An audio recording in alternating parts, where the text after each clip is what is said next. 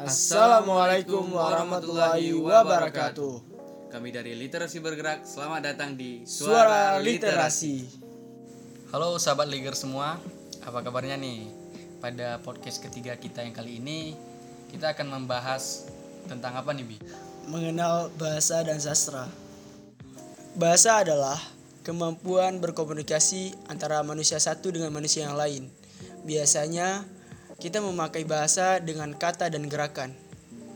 Jadi nggak sekedar eh, kata Bi ya, nggak sekedar Ya, eh, benar- membentuk benar sekali, suara gitu ya. Iya. Jadi pada intinya bahasa ini adalah eh, alat bagi kita sebagai manusia untuk melakukan eh, komunikasi lah Ya, interaksi dengan interaksi manusia. dengan, dengan manusia lainnya.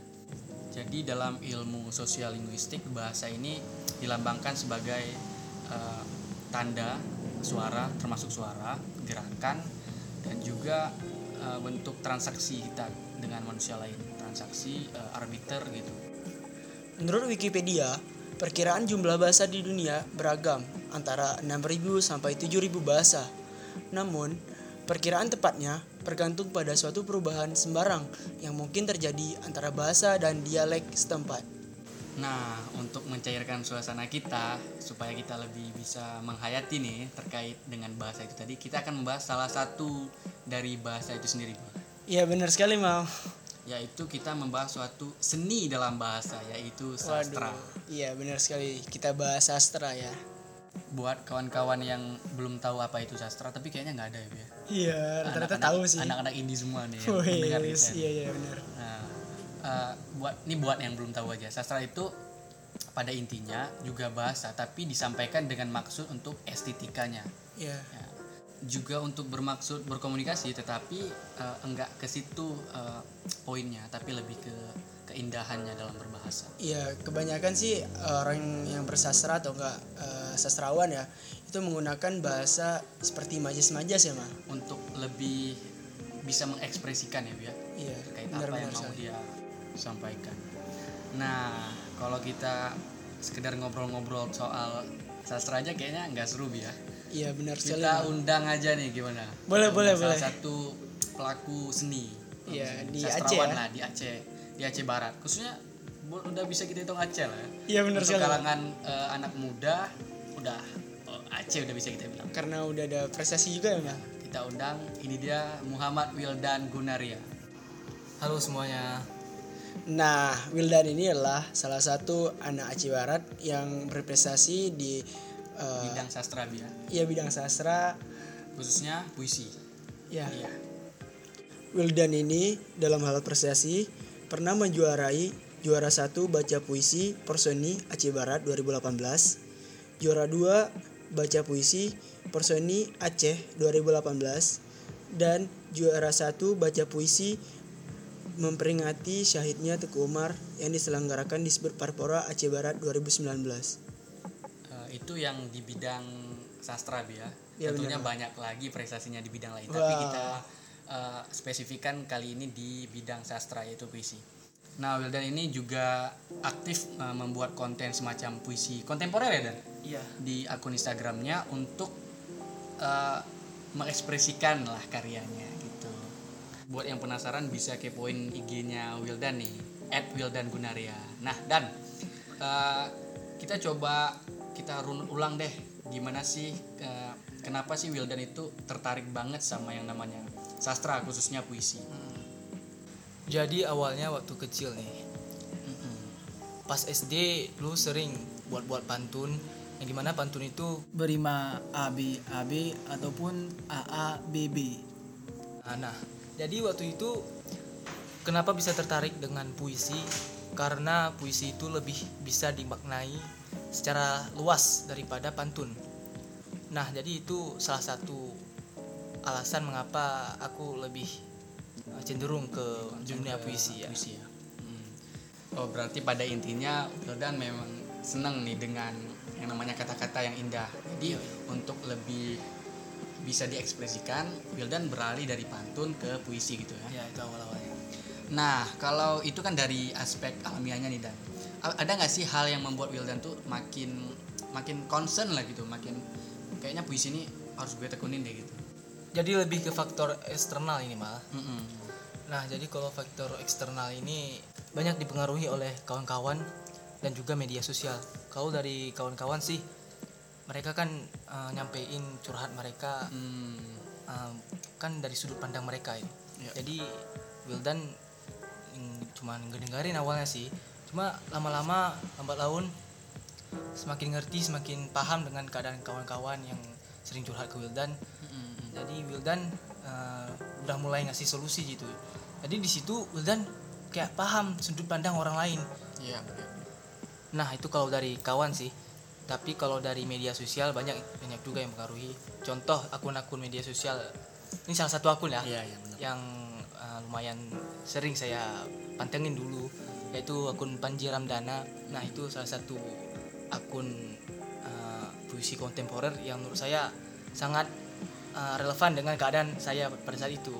Ya mungkin walaupun eh, agak mungkin ya gitulah sering banyak cinta-cintaan tapi eh, di situ banyak saya ambil contoh yang sesuai dengan apa yang saya ingin sampaikan ke dalam eh, Karyanya. karya saya. Jadi di situ dimulai awalnya saya mulai berani untuk nulis puisi, terus saya videoin, saya rekam dan saya upload. Jadi di situ awalnya.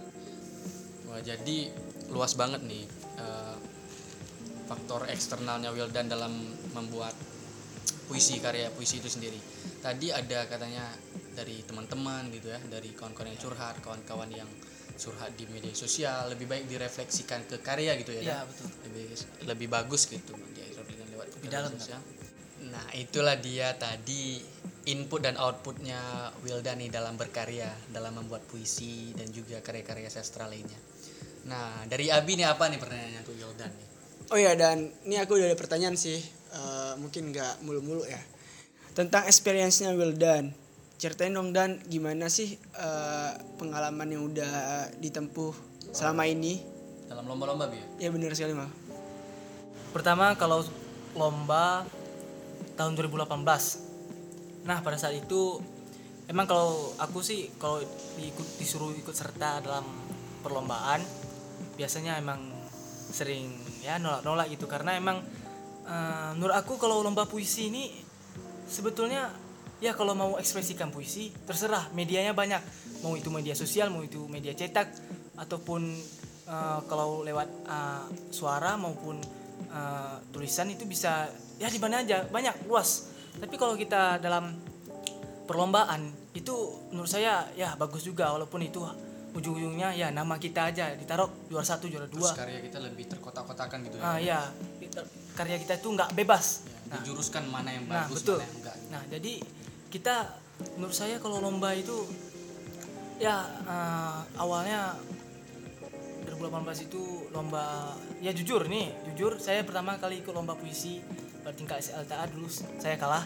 Hmm. Ya, saya kalah. Eh, saya pun nggak ngerti eh, kenapa bisa saya kalah.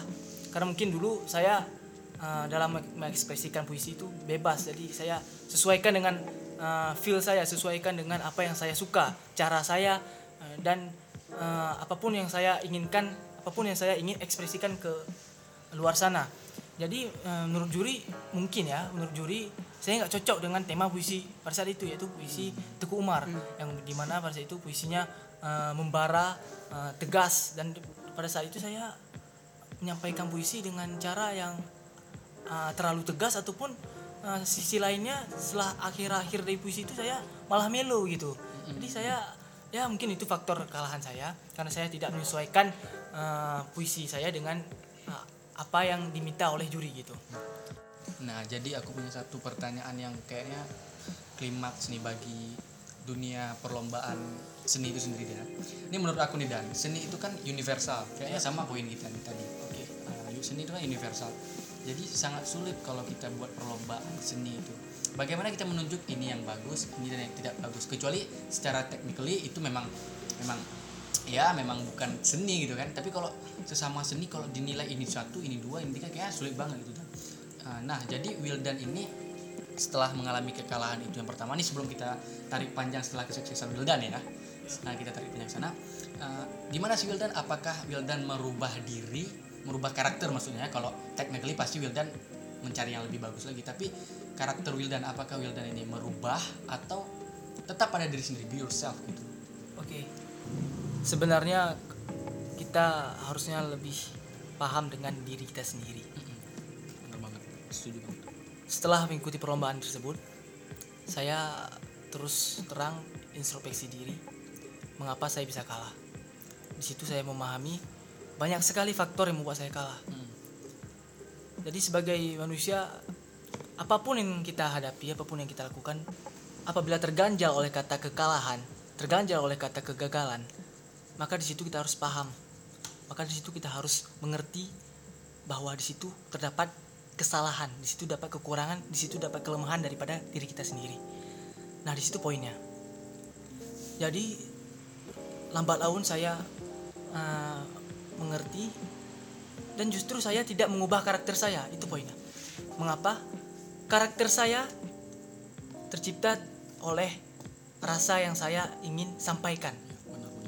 Nah kalau begitu mengapa saya bisa kalah? Mengapa lomba-lomba puisi itu dibuatkan tema ya gitu? Tema itu disesuaikan agar lomba puisi itu lebih terstruktur.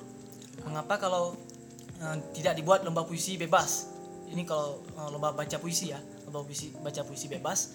Karena eh, jarang itu eh, lomba baca puisi bebas diperlombakan karena banyak orang yang mempunyai karakter masing-masing.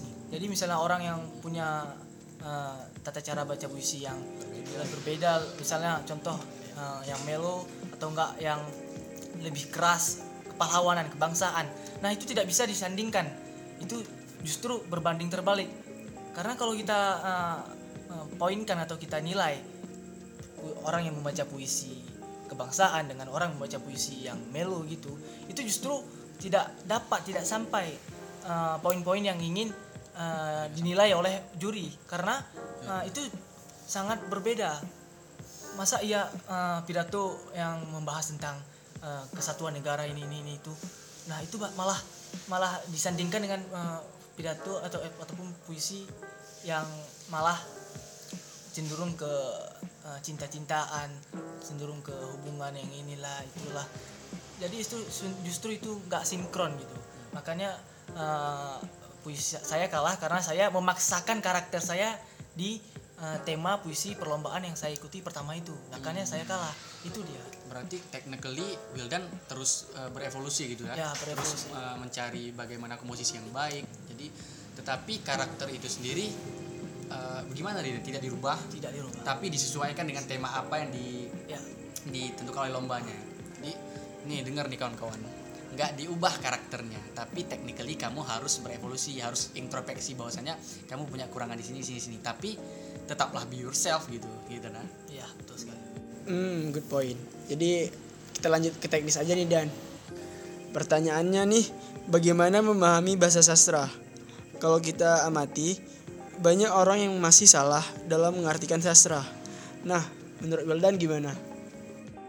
memahami bahasa bahasa sastra ya Em, berarti ya sebenarnya secara luas secara umum aku lihat sendiri sih kebanyakan orang merasa mereka tahu bahwa eh, ini artinya ini ini artinya ini Ya benar Dan. saya dulu aku juga dulu gitu sebenarnya misalnya kalau ada suatu kalimat gitu ada kata yang aku rasa ini uh, Maksudnya gini. ah maksudnya gini. Jadi aku merasa oh ini pasti ini ya maksudnya oh ini pasti ini. Padahal kalau kita dilihat di KBBI itu wah salah besar. Jadi kita memang sering mengartikan hal-hal yang uh, sulit itu rumit itu kita artikan secara mudah. kita ya. kita uh, interpretasi interpretasi kita terlalu liar seperti itu. Jadi menurut saya memahami bahasa sastra itu harus dipahami dengan sebenar-benarnya pemahaman. Nah, di situ poinnya.